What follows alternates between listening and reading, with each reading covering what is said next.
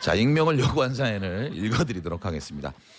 제가 평생 살면서 가장 황당한 인사말을 듣게 됐어요. 크크크. 길을 걷는데 웬 남자가 정말 반가운 표정으로 환하게 저를 향해 걸어오더니 이렇게 인사했어요. 크크크.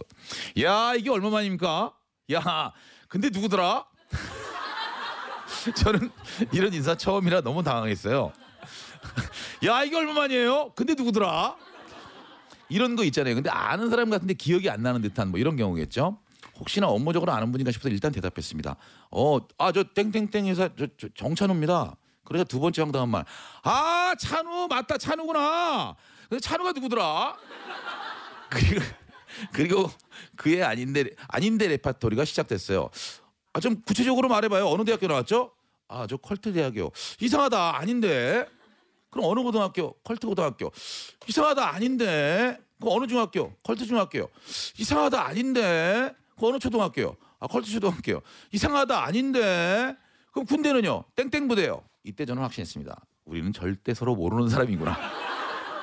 이 사람도 그걸 알고 있지만 민망해서 계속 묻고 있는 것 같은 느낌이 들었어요. 왜냐하면 유치원은요 기억이 안 나는데 아 유치원인가 보다 유치 유치원인가 보다 유치원 아 반갑다 친구야 언제 밥이나 한번 하자 내가 좀 바빠서 갈게 저러고 발이 안 보이게 달려갔기 때문입니다. 아니 어쩌면 정말로 제 유치원 동창이었을까요? 신청곡은 김건모의 잘못된 만남.